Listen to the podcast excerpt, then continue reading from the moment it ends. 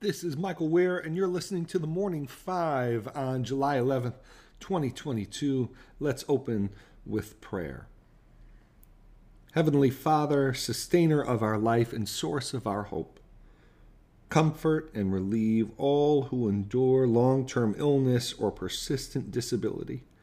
Give your grace to all who minister to their needs, that they may be strengthened in their weakness and have confidence in your loving care through him who knows our weakness and has shared our sorrows, Jesus Christ our Lord. Amen. Okay, I hope you had a great weekend. Uh, let's get to the morning five. Uh, first, today, uh, President Biden will be welcoming a bipartisan group to celebrate the passage of the uh, bipartisan gun safety bill. Uh, at the White House. The, the bill has already been signed, uh, but this is an opportunity to, to lift up uh, and celebrate the, the success. Um, uh, what I think is, was an important bipartisan success uh, for for the country. Uh, the event will be attended by Fred Guttenberg. Uh, Fred, Fred's daughter Jamie was killed in the 2018 Parkland, Florida shooting. Uh, he's been a gun reform activist ever since. Uh, he'll be attending the event. He told reporters that uh, it was especially meaningful as his daughter Jamie would have celebrated her 19th birthday on July 13th. The second item, and there's there's a bit of uh, sort of conflicting reports around this. Steve Bannon has at least uh, dangled uh, out the possibility that he will testify in front of the January 6th committee uh, during its next hearing uh, this week.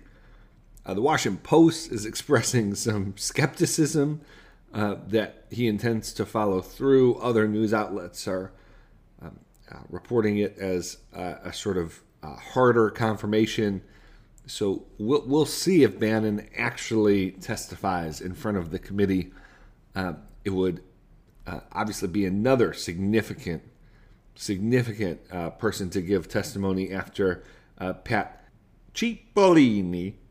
I, I, think that's the last time I'll be able to do it on the morning five. So after Cipollone testified uh, last week in a closed door uh, session. Uh, so we'll see if Bannon testifies uh, this week. finally, uh, President Biden wrote an op ed for the Washington Post ahead of his trip to the Middle East, in which he laid out what his administration has accomplished in its Middle East policy uh, and laying down some markers for the trip ahead.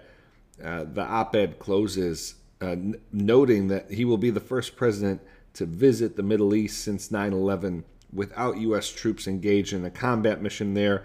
It's my aim to keep it that way. In the op ed, President Biden also defends his decision to travel to Saudi Arabia. Um, he notes that Saudi Arabia has been a strategic partner for 80 years uh, and that while his views, quote, my views on human rights are clear and long-standing, and fundamental freedoms are always on the agenda uh, when I travel abroad. And then he continues, uh, it is my job to keep our country strong and secure. Uh, uh and to do that, uh, he says we have to engage directly with countries that can impact outcomes uh, in Ukraine, in the uh, competition with China. Uh, and he says that Saudi Arabia is one of those countries. Uh, quote, when I meet with Saudi, leaders on Friday, my aim will be to strengthen a strategic partnership going forward that's based on mutual interests and responsibilities while also holding true to fundamental American values. All right, that's the morning five. Uh, we have a interesting week coming up uh, you know, as the Biden administration uh, continues to respond to the Dobbs ruling, uh, which has been a uh, the reaction has been very partisan. We have this bipartisan celebration about the gun safety bill being held at the White House today. And then uh, later this week, Biden goes for what uh, may be a very significant trip to the Middle East.